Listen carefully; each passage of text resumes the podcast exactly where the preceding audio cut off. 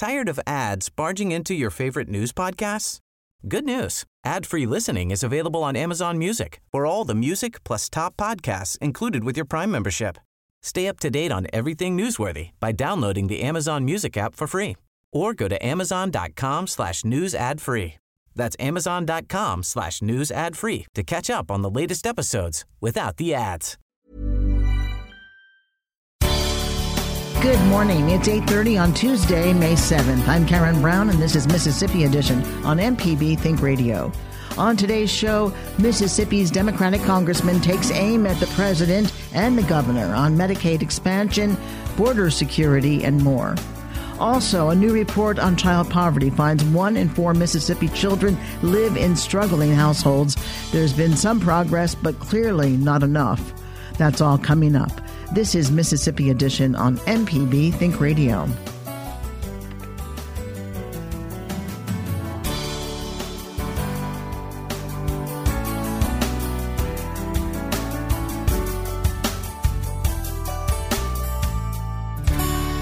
Congressman Benny Thompson says he supports House Democrats' efforts to oppose President Trump on border wall funding.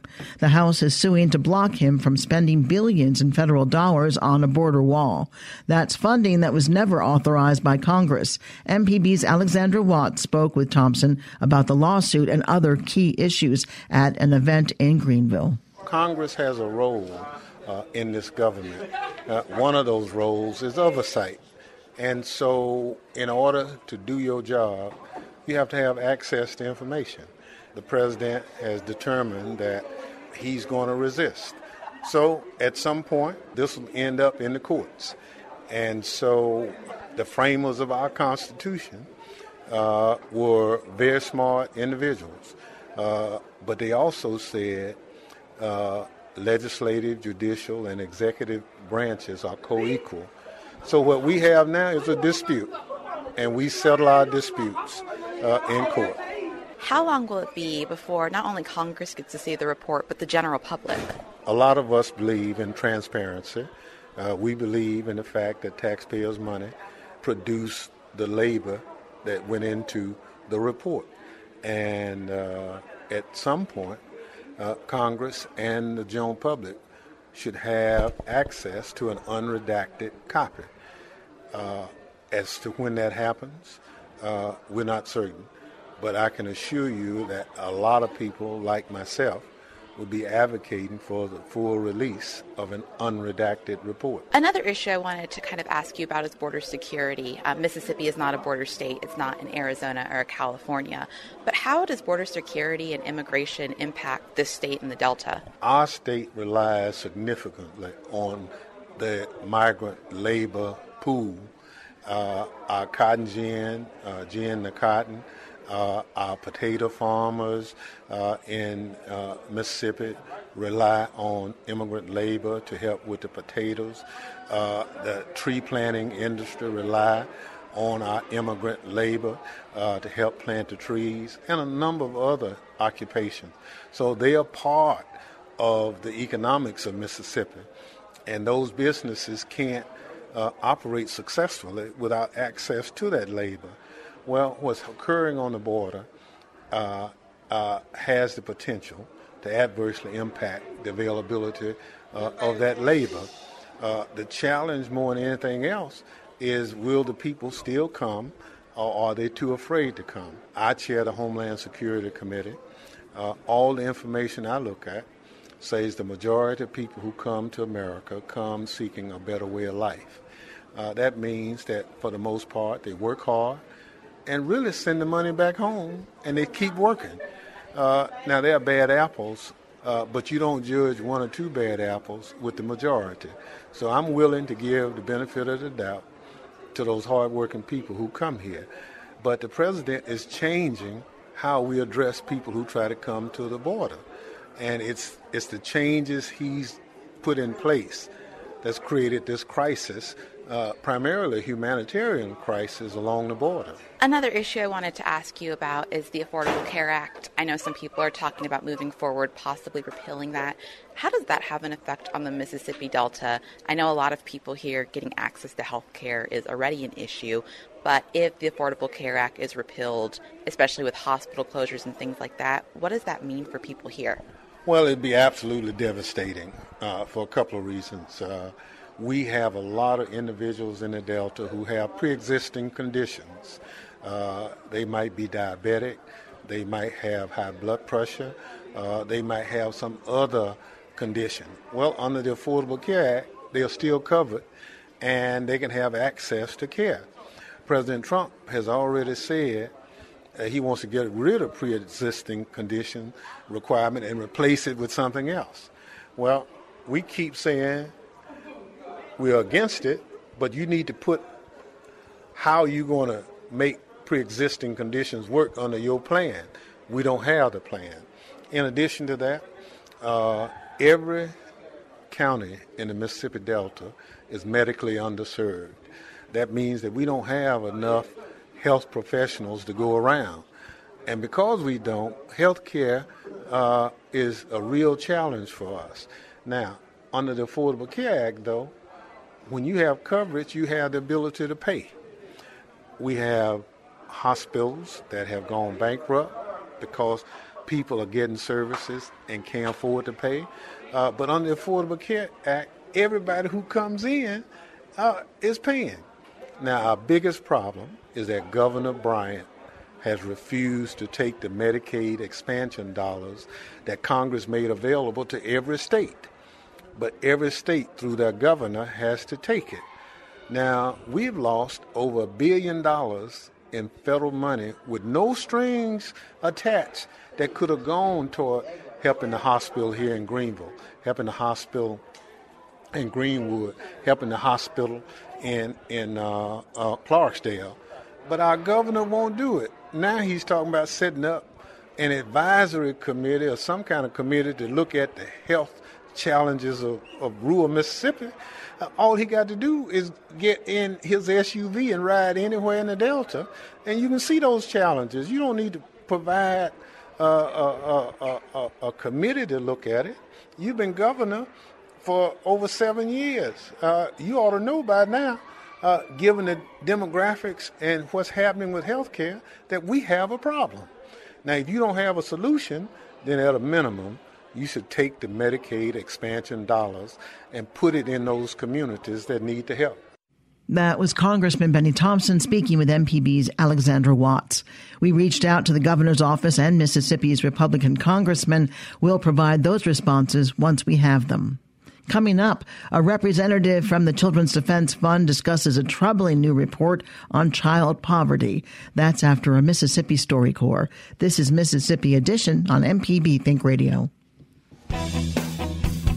Have you inherited shared property from your parents along with your siblings? Inherited from your grandparents along with your first cousins? You may have a legal situation that needs to be straightened out so you don't miss out. Our next in legal terms will have guest attorney Vangela Wade to talk about heirs property at 10 a.m. today. You can email the show, legal terms at mpbonline.org, or call during the live show. Listen on MPB Think Radio or on the internet at mpbonline.org.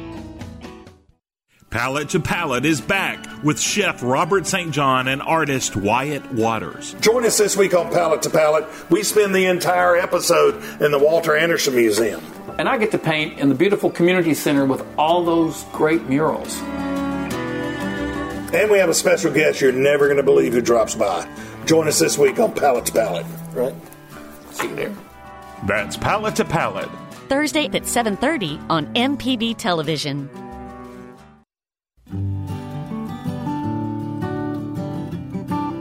The relationship between Amelia Brunson and Terry Hunt began as student and teacher, respectively.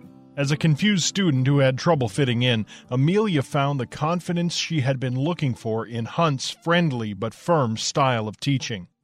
Now friends, the pair shared their story as part of the StoryCorps mobile tour in Jackson. Essentially, this is a story about how you were the bridge for me between the person I used to be and who I'm currently becoming as a person.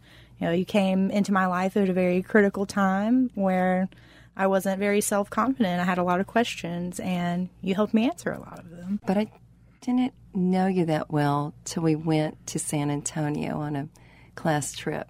That's when I found out you liked Giraffes. the San Antonio trip is where I like first felt a real sense of belonging, like with the people that I was around, be it my friends, you, people that I had never met. That was the first time I took students out of Mississippi to begin with, and that was funny because uh, I don't like that kind of responsibility. But and, and it was my first time to be in a lo- for a long time with the group of students and to hear their stories. Let me ask you this. I mean, you say that coming in the classroom and being in that was really gave you a sense of yourself. Mm-hmm. Tell me a little bit previous to that, what it was like. I went to Madison Ridgeland Academy, and my mom had decided to move us to this school because uh, my brother wasn't necessarily getting along with the people in his grade. A friend of the family had recently moved her children there, so my mom just she really just wanted us to have the best education possible. I personally really enjoyed going to Northwest Rankin in elementary school. I didn't see a reason for me to go to this school, but of course, as a second grader, I didn't have much say in that. So I went to MRA for eight years. Overall, the pain definitely outweighed the pleasures of that experience. Why? Um, people were just very cruel. They would make fun of me. They would call me fat, tell me I need to wear more makeup, tell me I'm wearing too much makeup when I finally decided to put it on. One of the worst times, though, this girl, she passed around a sheet of paper in class. She wrote at the top, Who don't you want to see in a bikini at the pool party this weekend? She passed it around to everybody and made sure to pass it right next to me so that I could see that every single person had written down my name. And that was that happened in eighth grade. And that that was the year I decided that I didn't have to be around these people anymore. I, I went to school with 40 white, wealthy kids. Then all of a sudden, I'm around everybody. I've I had lived a sheltered life, you know, being raised to be a certain way, to have certain opinions of certain mm. people, all dictated by my mother, essentially. She's still a wonderful woman. She got strong opinions, though. Really, the pivotal point in eighth grade, I decided not to go to MRA anymore and I started having a more open mind about what was going on around me. I decided that I could take the plunge and that, I mean, eventually I'll be living in the wide world. Why not mm-hmm. go ahead and get the culture shock over with? And ultimately, I think it's one of the best decisions I made in my life thus far was to go back to public schooling. I loved it the other day when you said that. Um, tell me that when you when you three cried over my disappointment in your Oh yeah, we were we just felt so genuinely bad for having disappointed you. No other teacher in the entire history of the world I think has a power to do that to people. it was our final project for the year. I think this it must have been my junior year of high school. But it had to have these elements. See, I didn't even remember because I didn't do economic. It. There you go. I'm still telling you, you should have done it. Social, economic, stratification, stratification yeah. geographic significance, mm-hmm. cultural awareness or pluralism, policies. Just I don't think I ever got yours, did I? No, you never got okay, mine. I'm just noting that. do you remember going to Ground Zero? Do you remember I do. Daddy Rich? I do remember Daddy Rich. What did you think of the Catfish? The Catfish Festival? That definitely started my love for the blues. Just remember sitting out in front of that stage for hours just listening to music. That meant a lot to me, that trip. They had people who did trips at our school, and they would take them to Europe, they'd take them around, all of But there's a piece that I saw with these kids is that they, they didn't know their own backyard, they didn't know Mississippi. And it's always, it's always the bus ride home. Mm-hmm. You know, planning, it's great and all that. But my favorite part is listening to you on the bus ride home to hear what you took in and who you are and how you've grown. And uh, the bus ride home from the Delta was huge. What did you hear on that trip that you liked? I heard the breakdown of some of the barriers because we had a mixed group African Americans, whites, and then to look at it through these different lenses of, of what our history what our family's history and who we are and who we're going to be. So that's what I'd hear. You can't change the world, but you could be a, a wave that sends out ripples for miles. And that's exactly what you've done. You've instilled such a sense of hope in me. To hear more of our conversations from the StoryCorps mobile tour, go to mpbonline.org.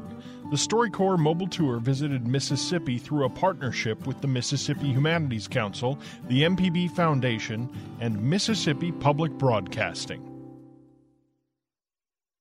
I'm Robin Young. Does anything say spring more than fresh rhubarb? Yes, but what do you do with it? Here now, resident chef Kathy Gunst has recipes that tame rhubarb's tartness. The thing about rhubarb is that because it's so sour, most people add too much sugar. Mm-hmm. So when you eat rhubarb, all you taste is the sugar. Next time, here and now. Today at noon on MPB Think Radio.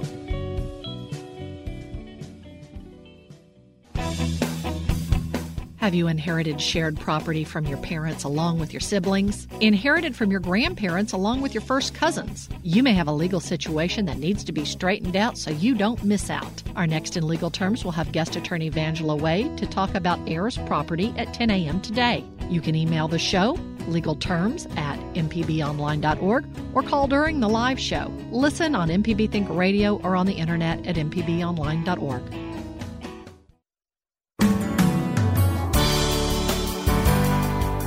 This is Mississippi Edition on MPB Think Radio. I'm Karen Brown.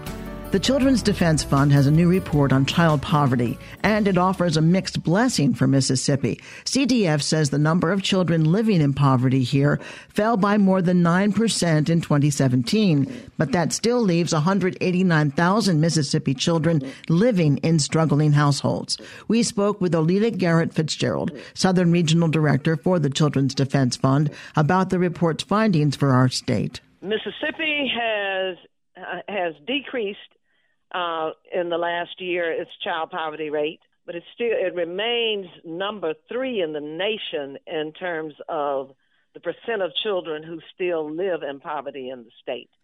And what the research has and the report outlines is that we can make improvements to reduce our child poverty rates even uh, even more uh, by engaging a series of policy improvements that have been proven to to lift uh, children out of poverty. And what do you attribute the 10% drop to? Some of it uh, is obviously a growing economy, and some of it is uh, the participation in the programs that are identified here in this report. You mentioned particular areas of Mississippi where child poverty is especially high. What are those areas, and why do they continue to struggle? many of the counties that uh, that I identify uh, that have poverty, child poverty rates ranging over 50% to nearly 70%. Many of those counties, as you would uh, think, are in uh, the Mississippi Delta region. If you consider the region from Natchez up to uh, up to Tunica primarily those counties also lack access to jobs that pay uh, higher income wages.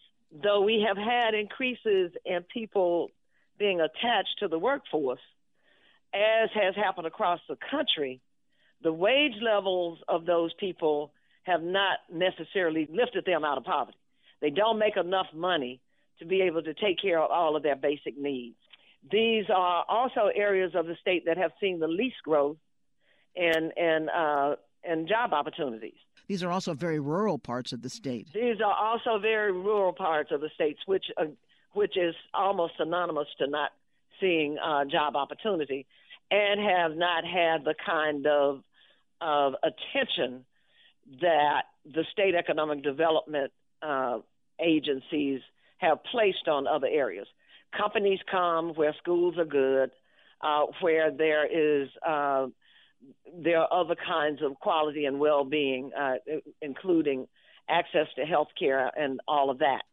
Now, for, if you overlay these these counties, for the most part, where you have high rates of poverty, you also have uh, low rates of property value. Uh, so that school systems in these parts of the state also struggle. The bootstraps there are very limited. So we have to do and look at these policies that, that are recommended in the report, but we also have to do a better job at educating our children so they can escape impoverished conditions and the whole state will lift. Let me ask you Mississippi gets $90 million a year in TANF uh, welfare funds. That's temporary Right. assistance or of needy families. What's going on? Is that money going to the right people? Is it helping? That's a lot of money. It's an absolute lot of money, and uh, the Department of Human Services has has contracted with a number of organizations. Uh, but the question of whether or not, for the most part, the organizations that are currently receiving the TANF resources are connecting with the majority of the people who would have otherwise been eligible for TANF um, is a big question and needs to be investigated. Um, recently, there were press reports, and we had known uh, before it came out in the news that, for instance, TANF dollars uh, are going into scholarship funds that benefit families up to 400% of the poverty level. That's like $90,000. And that, you know, we're still trying to identify because the information is not readily, readily available. Uh, who is receiving those scholarships and what schools are are benefiting from those scholarships. Now we understand that in this state, uh, less than 4,800 or maybe even 3,800 families are on that receive direct welfare benefits. It Means nobody out of three million people in this state, hardly anybody is receiving welfare. Now, that's a great misnomer because if you listen to the politicians, everybody is is you know at the welfare trough. These families are not getting the kinds of work supports and workforce training that they need to be able to attach to uh, to a job where they are, or the transportation to get them from where they are to jobs, or the child care to get them. Uh, so that they are able to go to work and stay there. The Children's Defense Fund, along with repealing the 2017 tax bill, wants the minimum wage raised from 7.25 to $15 an hour by 2024. Yes, by 2024. How realistic is that? We live in a climate where that's not very realistic. Well, Karen, uh, there are uh, you know there are proposals that are moving in in Congress. The climate eventually will change, uh, and the movement toward uh, increasing the minimum wage is having an impact. And there are there are different companies. There are people and corp- uh, and socially responsible corporations like Walmart and McDonald's and places where people are beginning to understand the need to increase the minimum wage. Uh, so we have to keep pushing for these policies, and we have to keep pushing for for uh, the kinds of jobs that will sustain a minimum wage um, uh, economy for both the people working and the people who own the businesses. Oleta Garrett Fitzgerald is the Southern Regional Director for the Children's Defense Fund. Oleta, thank you so much for being with us. Thank you, Karen, for having us. Stay tuned to MPB Think Radio for a full slate of Mississippi based programs all morning long. Coming up at 9 o'clock, it's Money Talks. Then at 10, it's In Legal Terms. And at 11, stay tuned for Relatively Speaking from Southern Remedy. Did you miss part of the show today? Find past episodes of this and other Think Radio programs online by visiting mpbonline.org. You can also download the MPB Public Media app from the Apple or Google Play stores, or you can subscribe to Mississippi Edition in your favorite podcasting app. I'm Karen Brown. Join us again tomorrow morning at 8:30 for the next Mississippi Edition, only on MPB Think Radio.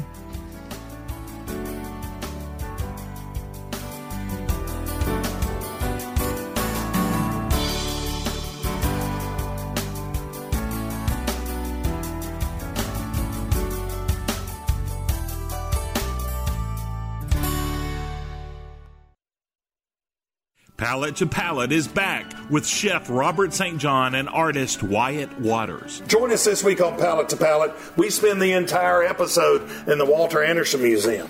And I get to paint in the beautiful community center with all those great murals. And we have a special guest you're never going to believe who drops by. Join us this week on Palate to Palette. Right? See you there. That's Palate to Palette. Thursday at 7:30 on MPB Television.